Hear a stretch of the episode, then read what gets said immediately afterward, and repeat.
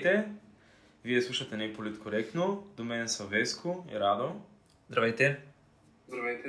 Днес ще говорим за свобода на словото. Аз бих искал да започна този разговор с един въпрос към Радо. А, както знаеш, в момента тази тема е доста нашумяла покрай всичките събития, които са се случили последните две години, нали, пандемията и войната и всичката дезинформация, която съществува както и по медиите, така и в интернет. Какво е твоето мнение по въпроса? Какво се случва и дезинформацията нещо лошо ли е и как може да се борим с нея? Според мен в последните години имаше малко регресия от тази гледна точка на свободата на словото. Доста държави започнаха да налагат известен контрол на това какво може да се говори. Виждаме такива утвърдили се държави като Китай, които не имат много силна контрол върху словото. Също така и други държави в Европейския съюз започват да, да извъртат нещата по такъв начин, че ти ако искаш да говориш против статуквото или против това, което е наложено, ти биваш ограничен, дори законно. Така че според мен наистина има регрес от тази гледна точка и да, дезинформацията е нещо, което е субективно. Според мен не може всеки човек има различна, различна гледна точка от това, кое е дезинформация, това, което е вярна информация, това, не е вярна информация и това е моето мнение. Но вижте, ние може би за да успеем да отговорим на, за да продължим нататък да говорим по отношение на дезинформация, може би трябва да се замислим в посока какво представлява информацията изобщо. А, като термин, като какво се съдържа вътре в термина информация. Еми, аз мисля, че това, което Радо каза, до някъде е вярно, защото да, дезинформацията е нещо доста субективно, но това, което и ти Веско каза, също а, е валидно. Тоест, първо трябва да се сведе до това за каква информация говорим, защото да, има неща, които субективно са дезинформация, но има и неща, които със сигурност са дезинформация. Например, да кажем, че Земята е плоска. Това със сигурност е дезинформация, защото а, науката стои за това, че Земята не е плоска. Тоест, имаш неща, които могат да бъдат доказани по един или друг начин, дали с наука, дали с статистика, което също е вид наука. А, и по този начин можеш да обориш някакъв факт и да кажеш, че то е лъжа. Тоест, ти искаш най-базово да кажеш, че информацията само по себе си представлява една съвкупност от факти, защото фактът отговаря на въпросите вярно ли или не е вярно. Ти можеш сетивно да го възприемеш. А дезинформацията на практика е точно обратното. Това е някакво становище, което реално не отговаря на истината като факти. Както ти казваш, твърдението Земята е плоска, едва ли ще отговаря на истината, защото фактите са, че Земята е в кълбовидна форма. Да. Тоест, ако започнем от тук, какво е информация е дезинформация, вече може да се задълбаем за дезинформацията, която като цяло съществува около нас ако говорим в този контекст, е така, но по принцип информация според мен е, е съвкупност от данни просто, независимо дали те са верни или не, но в а, контекста на сегашното време информация е по-скоро нещо, което ти носи знание и ти казва нещо, което е доказано, вярно, смятано от голяма част от обществото, mm-hmm. докато дезинформация е по-скоро дали нарочно или не, е съвкупност от данни, която се опитва да те накара да мислиш по начин, който е доказано грешен. Hmm. Да, да, да, безспорно съм съгласен. Радо, ти как виждаш а, съотношението на всичко случващо се около нас, тези глобални проблеми, най-вече проблемът с пандемията COVID, която за момента като че ли иска да отшуми и настоящия належащ проблем с а, войната. Ти как успяваш да си набавиш лично за себе си информация, на която да имаш доверие, на която да вярваш, че е правилна и отговаря на някаква форма на истината? Това е доста труден въпрос, тъй като според мен главно в медиите има доста силен консенсус върху повечето теми, върху войната, върху пандемията и понякога е много трудно човек да се набави альтернативна информация, което според мен е много важно за един човек да изгради някакво цялостно мнение върху нещата. Това, което гледам да правя аз е да чета информация от медии, които защитават различни позиции, а не главно една конкретна. Тогава аз мога сам да се направя преценката, кое е вярно и кое не е вярно. Това, което казваш е много хубаво, защото реално излиза, че медиите те се опитват да доставят информация на обществото, но всяка медия си има една си има политика, която преследва. Тоест, дали медиите са напълно обективно средство за информиране? Емо? Еми, аз мисля, че медиите могат да бъдат обективно средство за информиране, но повечето не са. И това, което исках да кажа е, тъй като почнахме да говорим за медии, е, а, вие двамата смятате ли, че в България медиите трябва да, да почнат да следват моделът на Съединените Американски щати? Това, което визираме е, че там всяка медия заявява своите, своите политически пристрастия. Тоест, тя казва, например, аз подкрепям повече Републиканската партия, подкрепям повече Демократичната партия и общо дето поставя себе си върху политическия компас и по този начин ти, четейки тази медия, знаеш до каква информация достъпваш. Докато в България нямаме такова нещо и в а, някои медии а, някои неща могат да се струват абсурдни просто защото те изобщо се противопоставят на твоите разбирания, политически разбирания. Та, мислите ли, че това трябва да е по този начин тук? Според мен това би било малко м- трудно, тъй като в, в Америка имаме тази много ясно пособена двупартийна система, където ти или си републиканец, или си демократ, или си либерал, или си консерватор, докато в България не е точно така. М- хората с някакси с по-различно мнение имат по-различен, са на по-различно място в политическия компас. Дори от тази гледна точка, докато в Америка има по-голям, да, някакси по-голяма еднаквост. Затова е по-лесно според мен в Америка това да е така. Но аз мисля, че, аз мисля, че това, което казваш е силно присъщо за България, защото медиите у нас, те също декларират а, каква политика ще следват като начин на, на, на работа. Доста от вестниците и от а, сайтовете, например, а, вестник Дума, мисля, че е горе-долу ясно декларирано какво политическо убеждение има и това, и това не е тайна или нещо лошо.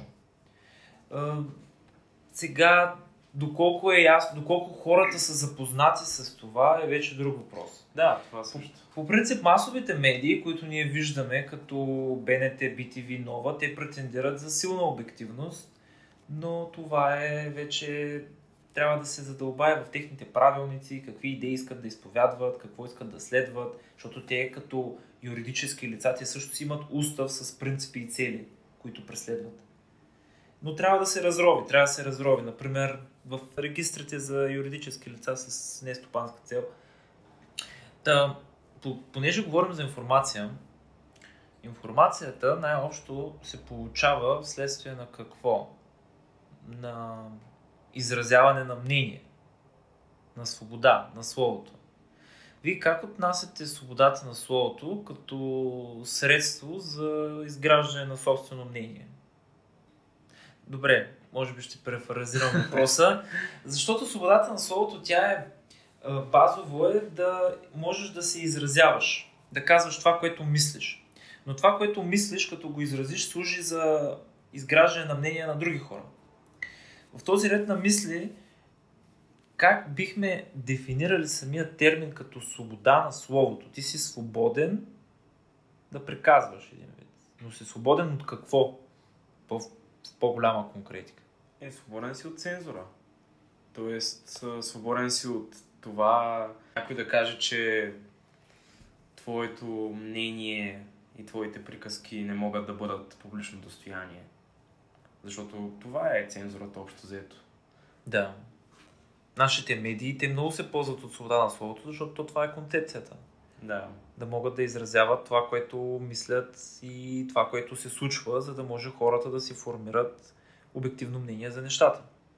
Доколкото могат. Да, но тук според мен трябва да влезем до такъв паралел, че едно е да говорим аз и ти нещо на някой. Да. Съвсем различно е когато някоя медия, която претендира, че е обективна, почне да споделя личното си мнение. А, тоест, смятам, че това да се каже на една медия, че трябва да просто да ако тя претендира, че е обективна, че трябва просто да я показва факти и информацията такава, каквато е, без тя да преминава през призмата на нейното лично мнение, не мисля, че това нарушава по някакъв начин нейната свобода на слово. Аз не мисля, че те медиите сами по себе си биват изцяло обективни, колкото и да се опитват, защото те, както казахме, те следват и някакви политики. И все пак, онези водещи, които излизат и почват да приказват и да изразяват някакви идеи, те също, според мен, са субективно обременени. Даже по BTV доста често има по това предаване 120 минути едно такова обращение на водещия. Да, да, да, знам. Което малко или много е мнение на самия него и едновременно и на медията, която той представлява. Да, просто по принцип си прав, че няма абсолютно обективни медии, обаче може би има, поне аз знам за две в а, света, които се водят най-обективни и нали, аз всеки път ги споменавам Al Jazeera и Reuters. И това, което правят те, е, че общо взето всеки факт, който кажат, нали, всяко изречение, което кажат, отдолу под него или по някакъв начин го факт чекват, т.е. проверяват дали това нещо е вярно и ти казват това беше проверено от еди си какво, от еди си защо и ти пращат, примерно, линк ти дават за някакъв документ, ако е примерно някакъв закон и така нататък. А нещата, които не могат, казват това е мнението на този човек, който казахме, ние не успяхме да докажем това нещо. Да. Мисля, че така се постига обективност в медиа. Може би това е едно от качеството за добър журнали... журнализъм, защото в този комплексен и глобален свят някакси няма как да отстраниш всички ам, субективния критерий в хората, няма как да го махнеш.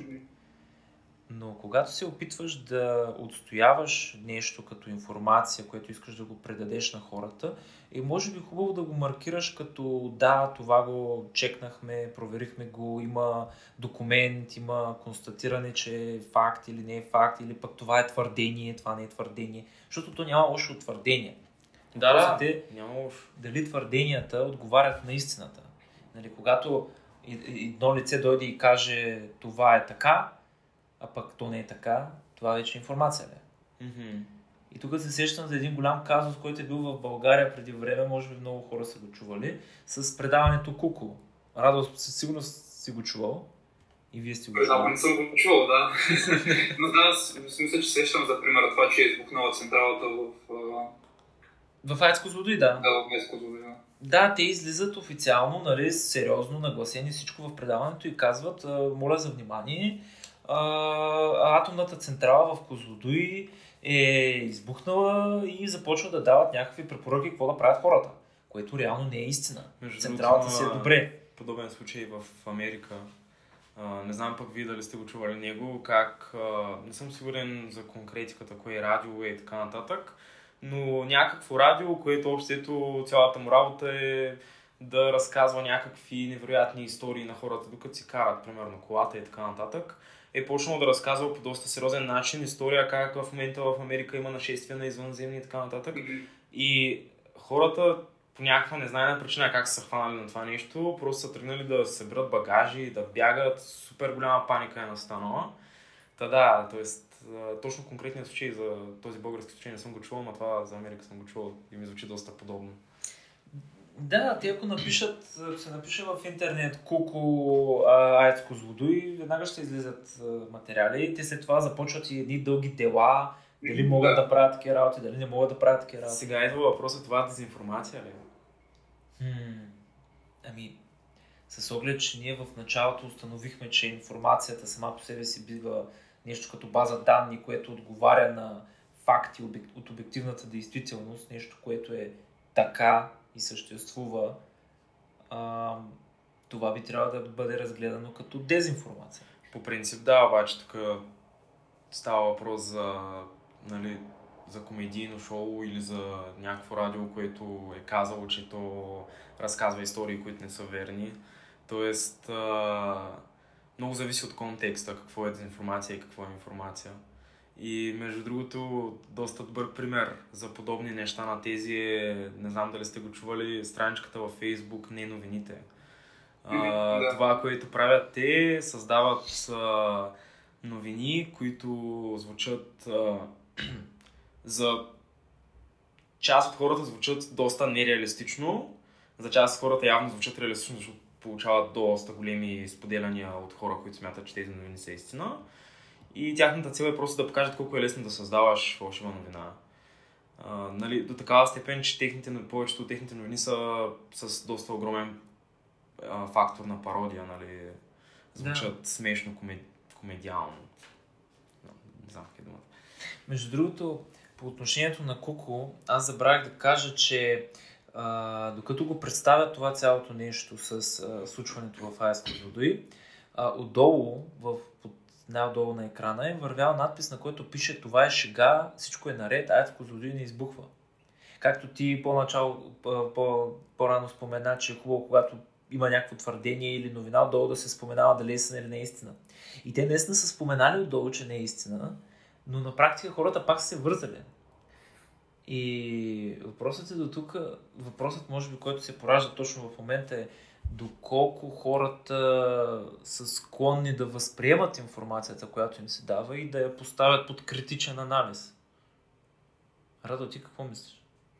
Смятам, че това е изцяло зависи от обществото, колко е напреднало обществото, колко според мен, колко по-напреднало е на обществото, толкова по то ще бъде критично към информацията, която получава. Също така зависи и колко едно общество е зависимо от примерно от правителството. Примерно ако си в Афганистан или нещо такова, а когато правителството ти каже нещо, и дори ако си в Русия, ако правителството ти каже нещо, тогава ти си много по-склонен да повярваш на това, тъй като един, един вид правителството е единствената твоя база на информация. Докато, примерно, ако си в Германия или скандинавските държави, там има много по-голям, по-голям разнообразие на информация и тогава хората са по-склонни да, да, да слушат повече мнения и да гледат повече видове информация. Това е Ти каза, че смяташ, че ако обществото е по-развито, то мисли по-критично, а, за което аз съм съгласен, но развитието идва от образованието. Нали, предполагам, повечето от да. хора са съгласни с това. Да. А, в момента има теза, че в образователните системи на всички държави трябва да се вкара някакъв предмет, който да учи децата точно на това нещо, те да могат да отсяват истинската информация от фалшивата информация. Защото смятам, че ти можеш да имаш една страхотна образователна система и тя да те прави доста интелигентен, след като минеш през нея. Готов за доста голяма част от живота, който те очаква. Но въпреки това ти да не успяваш да отсяваш истинска от фалшива информация, Та, вие смятате ли, че това е добра стратегия за борба с дезинформацията, с фалшивата информация, фалшивите новини?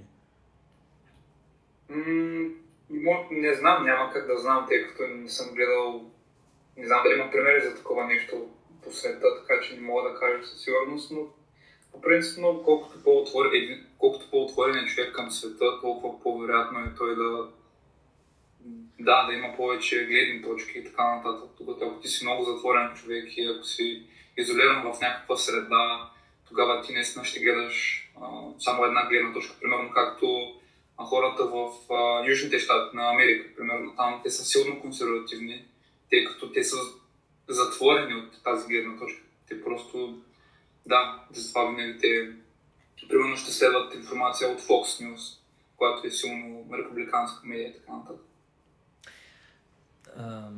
Това по отношение на образованието в училище и да учим децата на, да се пазят от дезинформация, аз за първи път чувам такава концепция, но малко съм скептичен, защото а, защото защото в училище трябва да си, го, да си го представим какво всъщност представлява педагогическия метод и какво се опитва да постигне учителя с тези деца. На практика, мога да ви попитам един директен въпрос, за да ви провокирам какво искам да кажа. Всички сме учили, че има планети, че Земята е кръгла. И ние така и започнахме, че Земята е кръгла. Но видяхме, видяли ли сме го? Е, реално не сме го виждали със собствените си очи, но сме го видели през очите на телескоп. Ма ти не си го видял, ти си видял учебника, в който е, е написан. Така е, но това, което искам да кажа е, че е много трудно да покажеш на децата, докато ги учиш, кое е правилно и кое не е правилно и кое е вярно и кое не е вярно.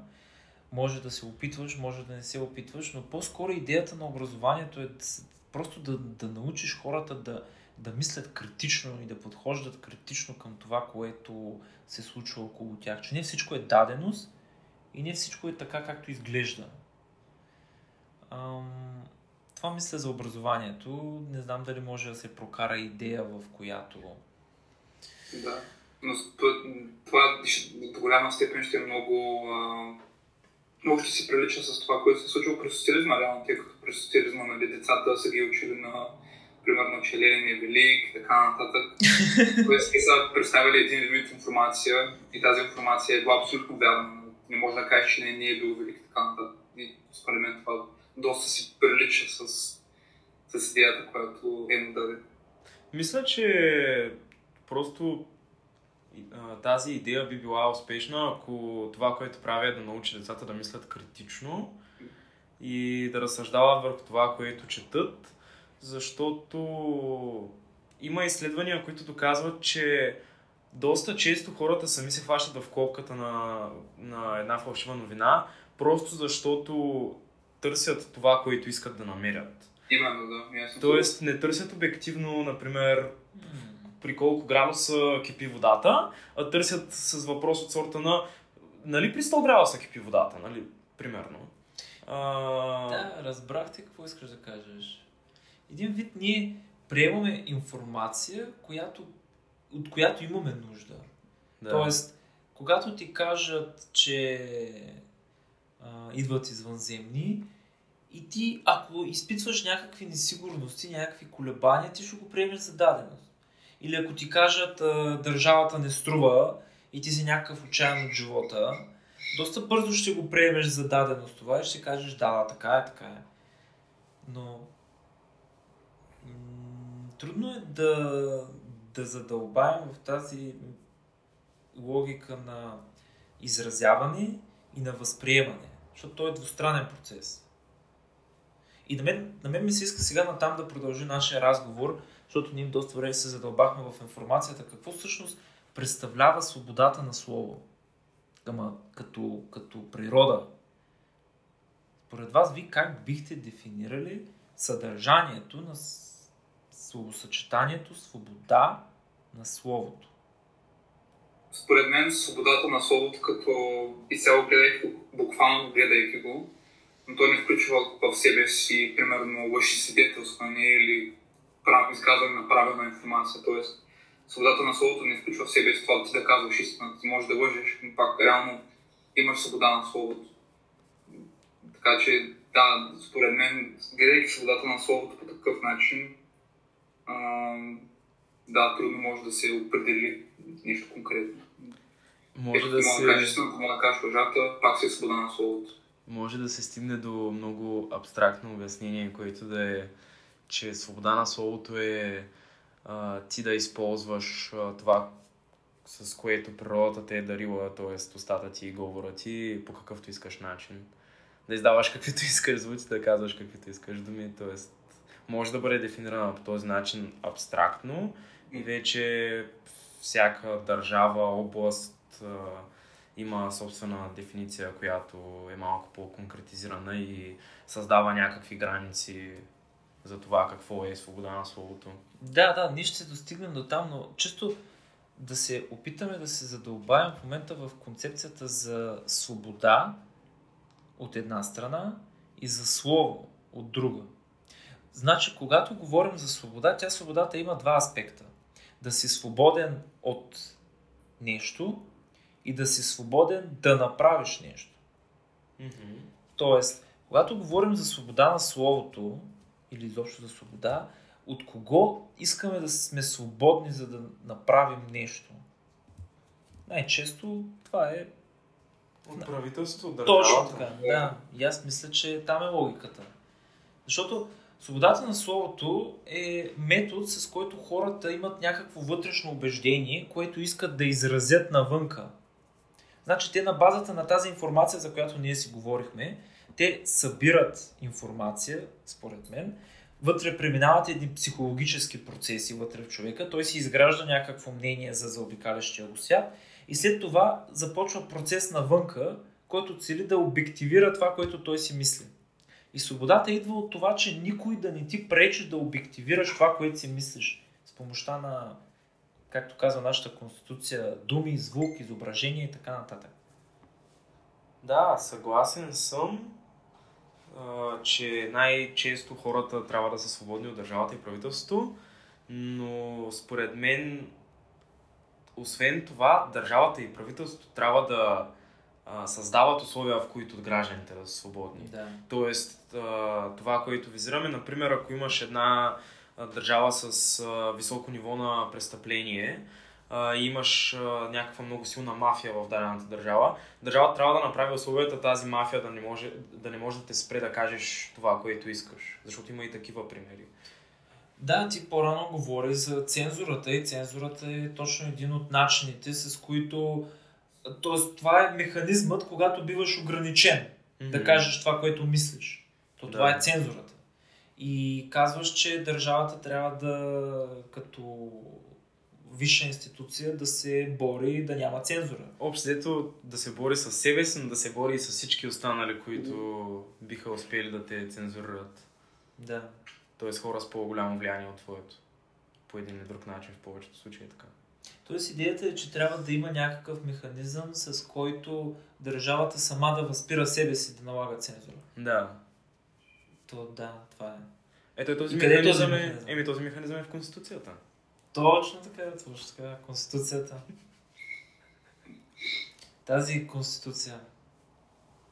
Просто се замислих как в момента всеки иска да променя конституцията и горкичката той всеки я мята, разхвърля наляво надясно.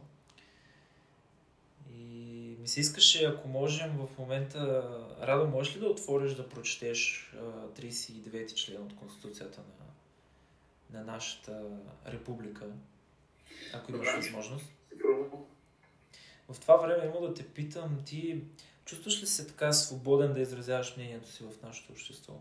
Аз мисля, че в България сме свободни да изразяваме мнението си в момента. Тоест, лично аз го изразявам и чрез социалните мрежи, по, без никакъв проблем. Изразявам го както и тук, така и с а, мои приятели.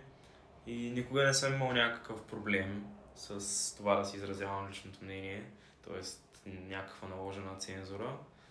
А, по-скоро съм имал спорове с хора, но то това е нещо съвсем нормално. Така че мисля, че в България свободата на словото я има. А, сравнително свободни сме да изразяваме мнението си, поне като физически лица. Не мога да говоря за медии, защото не съм бил част от никоя медия и нямам познати, които да ми кажат нещо от самия бранш, така че в случая говоря единствено и само за нас като хора, т.е. всеки един човек какво може да изразява.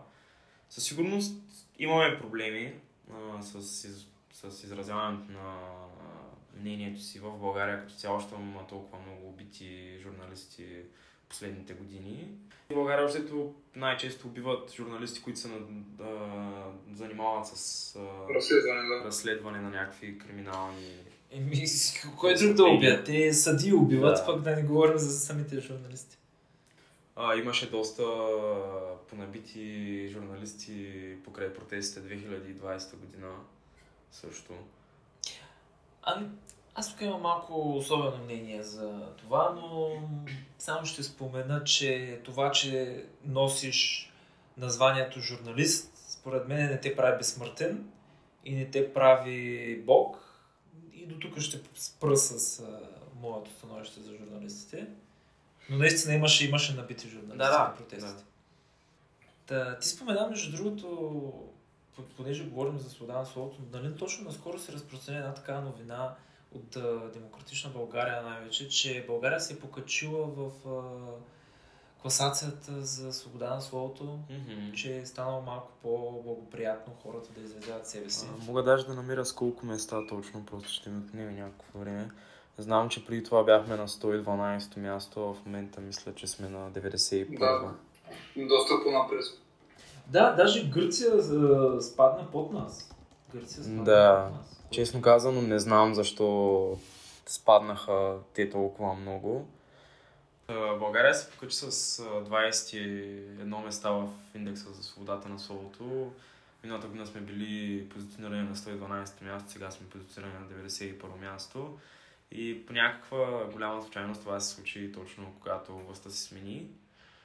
Има хора, които се опитаха да направят анализ върху това защо се случи това нещо.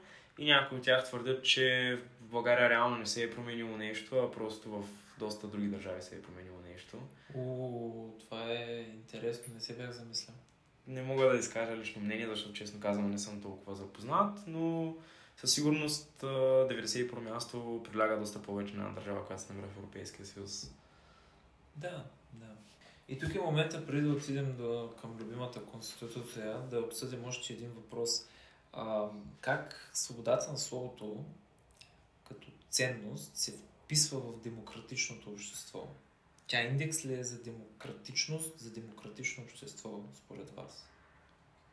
Според мен това е един от най-важните критерии за демократично общество. До каква степен ти можеш да критикуваш правителството си или, примерно, економическата му политика и така нататък.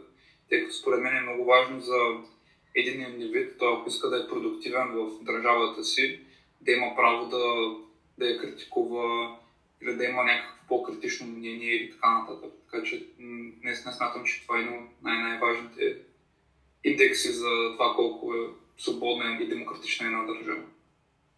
Да, да, общото, според мен, демократично общество се гради върху свобода на словото и върху това колко са легитимни едни избори. Това определя дали една държава е демократична или не.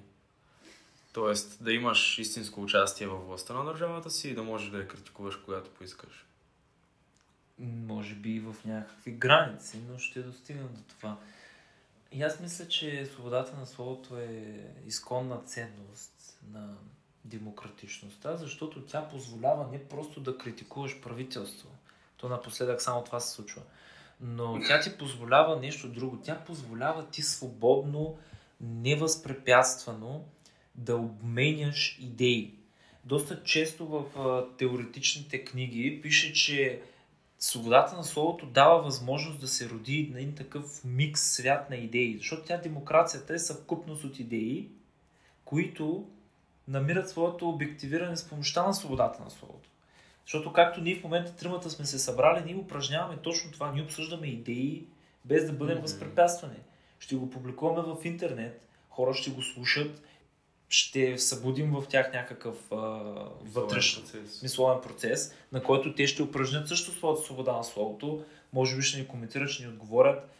И идеята на тази дейност е просто да се създаде един свят на идеи, на обмен, да може хората с помощта на свободата на словото да събират информация и да изграждат своето вътрешно мнение. И както ти Ема много добре каза, накрая да можем да излъчим едно качествено представителство, което да управлява, да упражнява Мгм. държавните функции.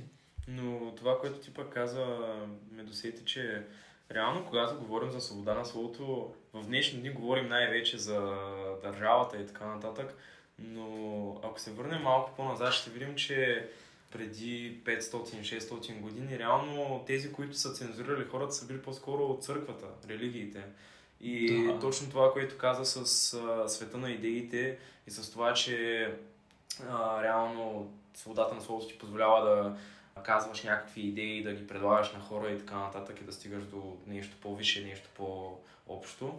Доста учени преди 500-600 години са били възпрепятствани от това да кажат доста неща, които са били казали по един или друг начин за света, само защото това е противоречало на църквата и на църковната идея. Безспорно. И то не само и на църквата. След това, като се установява монархията, като за... и като хората, които почнат да приказват за република или за някакви други такива теоретични Мгм. идеи, също биват цензурирани. Джон Лок, върху който се крепи, може би, ц- целия, цялата либерална демокрация днес, е публикувал своите два трактата под псевдоним в началото. Тоест, тук може ли да заключим, че цензурата забавя развитието на едно общество? Безспорно. Безспорно. Защото диалогът е единствения начин към постигане на консенсус. А консенсусът между обществото, според мен, е основа за развитие. Докато ние спорим и се блъскаме между някакви идеи, особено ако е безпредметно, ние стоим на едно място, ние не се развиваме. Но ако спорим, както казват, конструктивно и се обединим около някаква идея и започнем да я упражняваме, само тогава може да има развитие. Да. А свободата на словото е способът, който ни позволява това да го правим. Радо, намери ли този съкровен член Да, от Конституцията? Прочети го, моля те, за да го чуем, да го се насладим. Добре, член 39 алинея 1 гласи всеки има право да изразява мнение, да го разпространява чрез слово, писмено или устно, чрез звук, изображение или по друг начин. Алинея 2 гласи това право не може да се използва за накърняване на правата и, до, и доброто име на други го и за призоваване към насилствена промяна на конституционно постановения ред, към извършване на престъпления, към разпалване на връжда или към насилие над личността. Да, много хубаво стигна до линия втора, която реално поставя в България точно тези граници, които, за които говорихме по-рано, за свободата на словото. Тоест, както всяко нещо, свободата на словото също има своите граници и те много ясно са упоменати. Общото могат да бъдат сведени до това, че словото си не трябва да е агресивно и накърняващо някой. Те са сложни, сложни са институтите, които ограничават свободата на словото, но безспорно тя не е безкрайна. Нали, по никакъв начин не може ти да излезеш и да, например, да призоваваш към, конституцион... към насилствена промяна на конституционно установения ред. Да свалим правителството, да влезем в Народното събрание, да почнем да палим, да вандалстваме. Всичкото това призоваване само по себе си влече, с... влече след себе си някакви санкции, влече след себе си ограничения. И, тя, и той нашия конституционен законодател доста а, точно ги изборява и ги закрепя на най-висше ниво, защото, защото са важни. И ще обясним защо. На първо място имаме правата и доброто име. След това имаме насилствена промяна на конституционно установения ред. На трето място призоваване към извършване на престъпления. На четвърто място разпалване на връжда и на четвърто място насилие над личността. Всички тези сами по себе си крият за някакви рамки на свободата на словото. И ние не сме напълно освободени да преказваме всичко, каквото си позволим и както си го позволим. Но забележете, че ограниченията са поставени в Конституцията, не са оставени в закон. Защо мислите така? Еми, защото, както казахме, свободата на словото е нещо доста, доста висше за едно демократично общество и мисля, че това как то е уредено е, мястото му е точно в Конституцията на една демократична държава, т.е. в най-висшия закон. В най-висшия закон. Точно. За да не може след това да се направи някаква промяна. Тук нали, може да говорим малко по-теоретично, че поставяйки го в Конституцията, то много, много по-трудно може да бъде променено. Защото ако го поставиш някъде другаде в някой кодекс, просто всяко народно събрание ще може да гласува някакви промени по това нещо, което означава, че властта директно ще може да променя това колко хората са свободни да говорят нещо за ние или не само, което със сигурност не е демократично. не. Впечатляващо е как нашия конституционен законодател още 1991 година е, е съзнал колко важна ценност е това за изграждане на демократично общество, че е оставил закрепена само в Конституцията. Той не е позволил на Народното събрание да приема закони и да очертава границите на свободата на словото. Не. Той сам ги е очертава. И не е позволил на никой под Конституцията да ги бута. Което е впечатляващо. И говори за колко е важен този институт, този инструмент, наречен свобода на словото. И какво, каква отговорност влече със себе си, когато го използваме всеки ден. Да, защото в момента доста хора използват термина свобода на словото. Аз мога да си правя каквото си искам, мога да си казвам каквото си искам. да.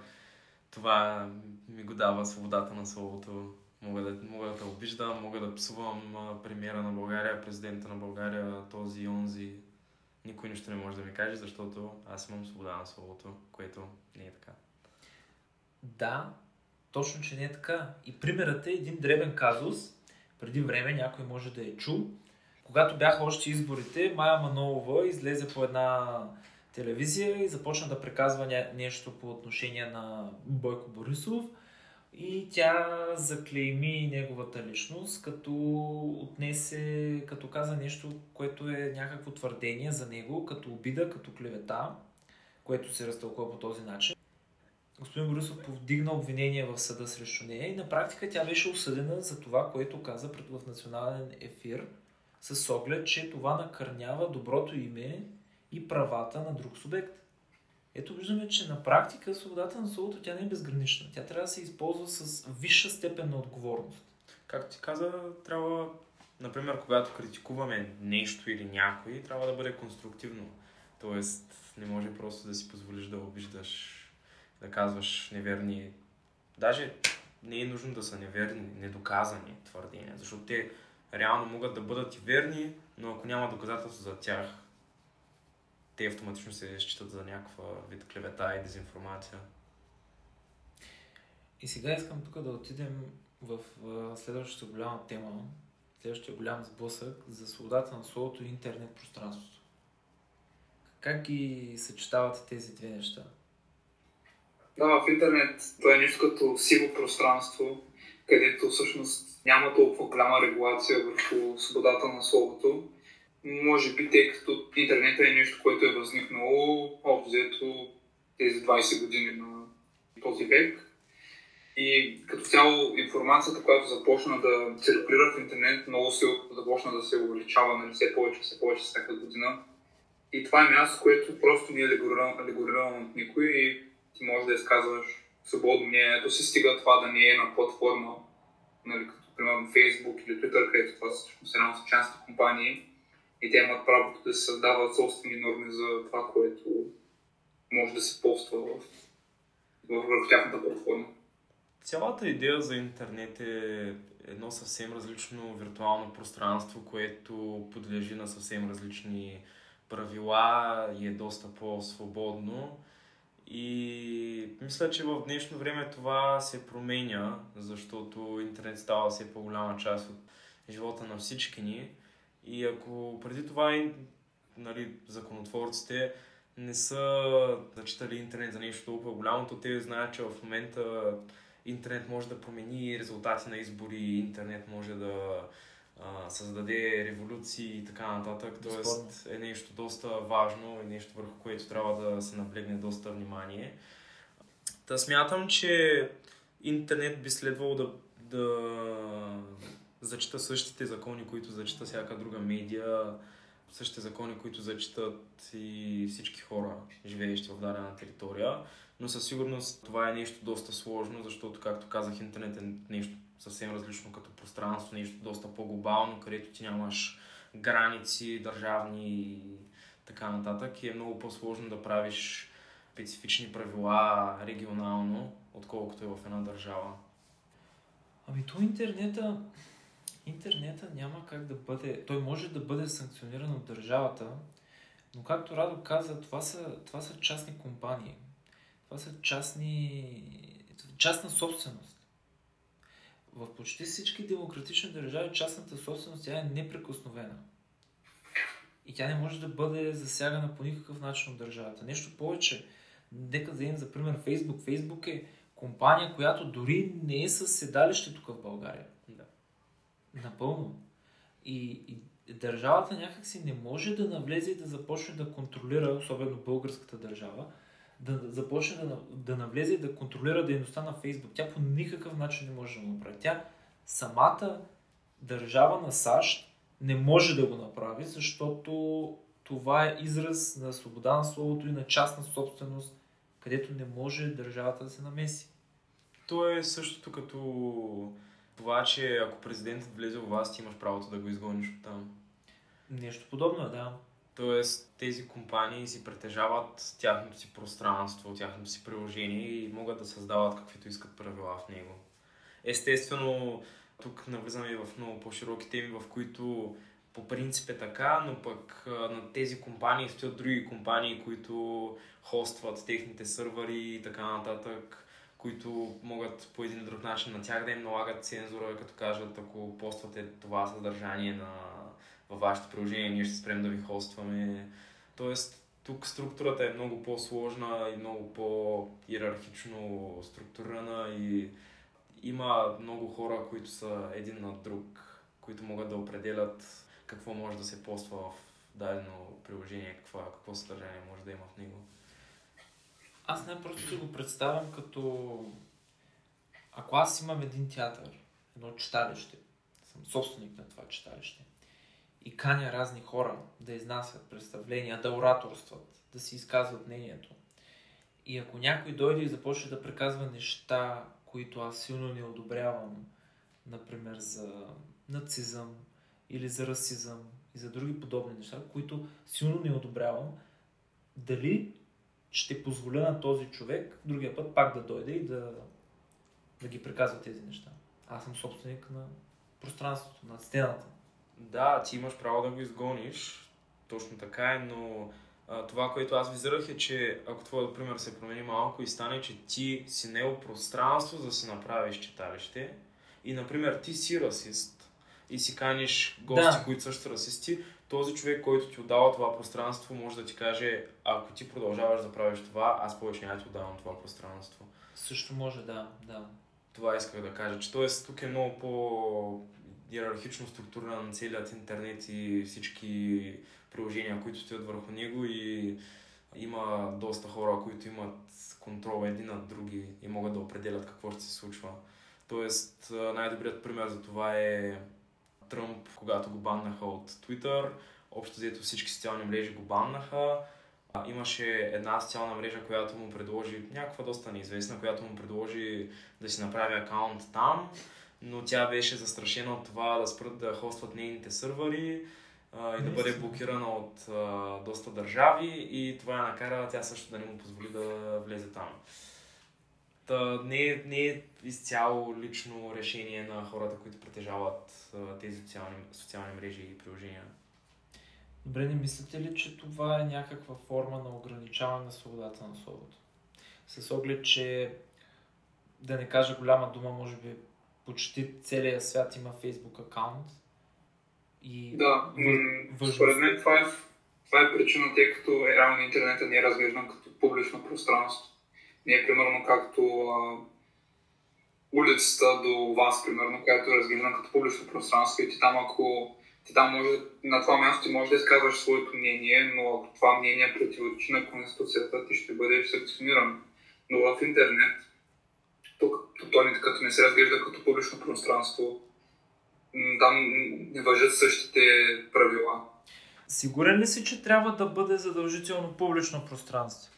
Ако ти сега е тук ме напсуваш, да кажем, с а, сериозни думи или призовеш по някакъв сериозен начин Немо е тук да ме убие с нож, дали не мога отново да се позова на ограниченията от Конституцията за свобода на словото и да поискам от съда да ми отсъди някакво обещетение за така наречени неимуществени вреди. Например, колко ме е хванал страх, колко съм се разстроил, колко съм плакал цяла нощ.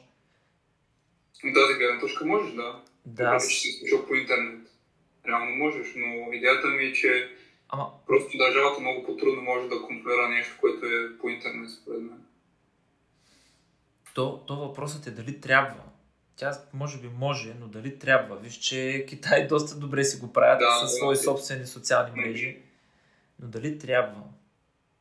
Трябва според мен, тъй като интернет е нещо, което е от публичен интерес. Както казвате, всеки има Фейсбук, всеки а, използва интернет, особено в България, мисля, че нещо сорта над 90% от хората използват а, интернет.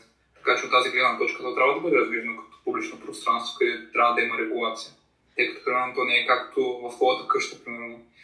Там то не е публичен интерес. Ти можеш да правиш каквото си искаш у вас, нали? тъй като това не е нещо, което го засяга всеки. Но в интернет, то, като е нещо, което се използва от всеки, трябва да има според мен форма на регулиране, за да се предпази публичния интерес и обществения интерес. Аз от една страна съм съгласен, но от друга това може да бъде превърнато в оръжие. Тоест, може някой да реши, че ще регулира всичко, което е против него, например. Тоест, идеята е хубава, но трябва да се поставят много добри граници. Какво означава да, да регулираш интернет? Идеята е, че то демократично, демократичната държава и демократичното общество нали, по презумпция ще постави логични граници на това нещо. И Не мисля, примерно Русия и Китай. Мисля, че трябва да е изцяло прозрачно какво точно регулира от теб. Естествено, да. Тоест, да ти каже, например, спря... спряхме ти този сайт, защото тогава ще бъде доста честно и добре направено, според мен. Той въпросът е, че Фейсбук добре те регулира, нали, като снема някакви такива постове, които накърняват неговата политика. Но като че ли големия въпрос тук е дали Марк Зукърбърг трябва да го прави това или трябва да го прави държавата. Защото той Фейсбук не те ограничава до супер много, но това е въпросът. Дали частно лице може да изпълнява ролята на държавата или трябва това да го прави държавата. И доколкото аз разбирам, спорът е, че Фейсбук е частен и няма как държавата да му го вземи и да започне да го упражнява. И нещо повече, не дай си Боже, ако Съединените щати вземат да го изземат, изведнъж се оказва, че най-мащабната социална мрежа, каквато е Фейсбук, се контролира от Съединените Американски щати. Ти на практика имаш уж тук сме суверенна държава България, пък кога сме в социалните мрежи сме под юрисдикция на Съединените щати. И малко стават сблъс, сблъсък теоретичен, ми се струва. Еми, аз за това тръгна с това, че интернет е... Идеята му е да бъде съвсем различно пространство, т.е. за много хора не схващат, че идеята е, че ти влизайки в интернет и бидейки своята виртуална същност, ти не се намираш в България, ти се намираш в интернет. И нали, тук стигаме до това, че ти в момента, ако например си вземеш виза, отидеш в Съединените Американски щати, ти няма да си под българските закони, ти ще си под законите на Съединените Американски щати. Безспорно. И за това смятам, че в случая това регулиране трябва да се случва от човека, който притежава това пространство, защото то си е негово, негово суверенно пространство, т.е. Марк Зюкърбърг за Фейсбук, но със сигурност трябва и държавата най-малкото да може да, да го съветва какво се случва до сега. Общето, те, те не точно го съветват, но по-скоро по по-малко агресивен начин му казват промени това, направи това, защото със сигурност той не се справя много добре и има доста теории, че това е нарочно, защото е доказано, че една фалшива новина се разпространява 7 пъти по-бързо от една нормална новина и това означава все повече и повече кликванета в а, неговата платформа, което на него му носи пък а, приходи от реклами и така нататък. Тоест той няма много голям интерес да блокира новините, които му носят повече приходи, информацията, която му носи повече приходи и така нататък. Да, но забележи, че последиците от интернет пространството, според мен, те се обективират в, във външната среда, в mm-hmm. обективната действителност. Първи голям пример. Превземането на Капитолия. Не, не знам дали трябва да използвам думата превземане, но а, нахуването вътре в Капитолия в САЩ, това нещо стана благодарение на социални мрежи. В България, да се върнем при нас, голяма степен от протестите, които се случват, в момента се организират благодарение на интернет пространство и на някакви групи. Дори в нашия роден град Габрово, когато се а, случваха протестите, когато а, лицето от ромски происход беше набило магазинерът в, а, до църквата, протестите, които се случиха и които привлякоха вниманието на правителството в София, беше именно организирано през интернет пространство. През mm-hmm. Фейсбук, през социални групи. Ето още един интересен проблем, как на практика много от последиците последиците, които се случват от социалните мрежи, въпреки че са там, на практика повлияват върху обективната действителност. Пък да не говорим, че безспорно вече се използват за политика. Когато дойдат избори е пълно с реклами. И според мен това допълнително доказва моята теза, че интернет е публично пространство и публичен интерес. Но как ще стане?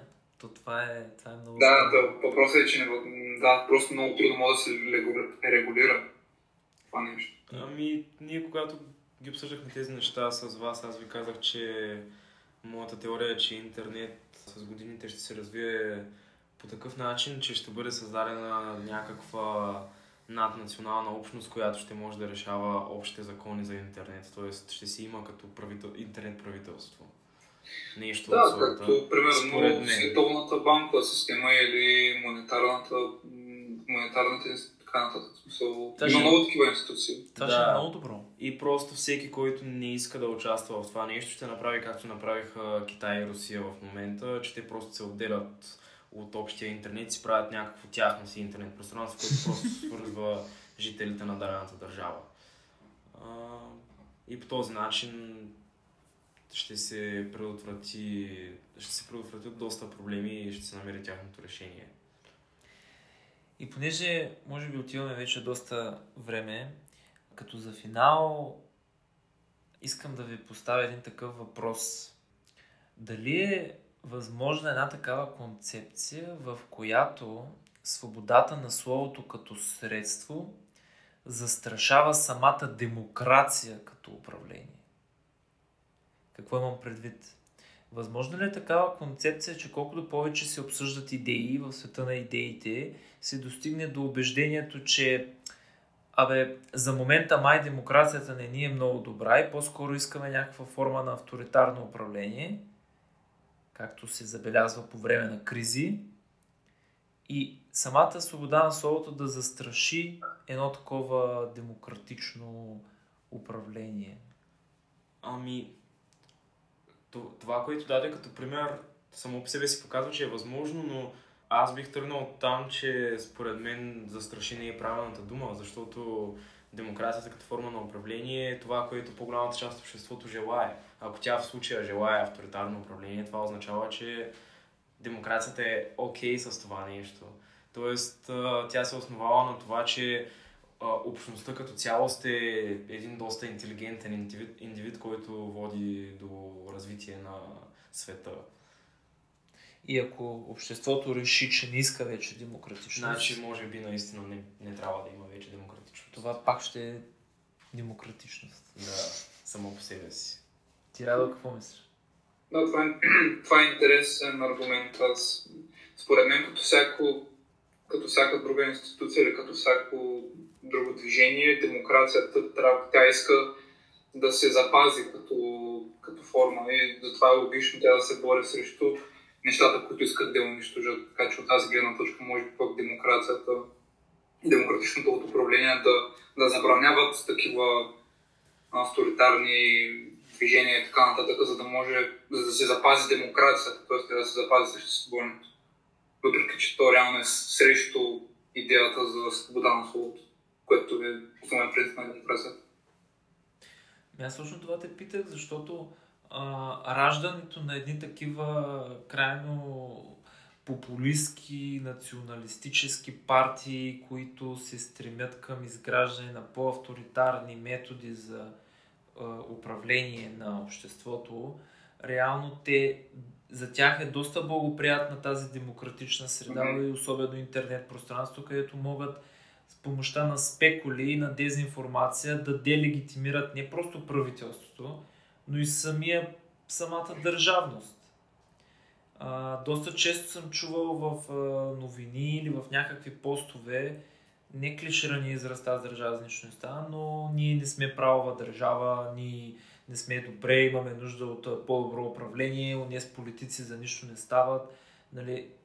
Или напоследък, както един така политически лидер призовава към някаква форма на революция, въпреки че той няма предвид същинска революция, но самият термин революция предполага трайно, трайна промяна в правния конституционен ред. И това само по себе си е парадоксално, че ти използваш демократичния режим срещу него. Срещу него. Даже може да. се каже, че използваш демократични инструменти срещу демокрацията. Mm-hmm. Да, това е парадокса, да, който... По същия начин можеш да използваш свободата на словото, за да говориш против самата свобода на словото. Тоест да си против свободата на словото, да използваш свободата на словото. Да. За да защитиш това нещо. Абсолютно, това е малко такова парадоксално. И то тук идва другия голям въпрос между свобода и сигурност и свобода и предвидимост. Защото прекалено много свобода може би отива към, а, към хаос, към непредвидимост. И другия голям философски въпрос какво е свободата. Но няма да не стигне времето.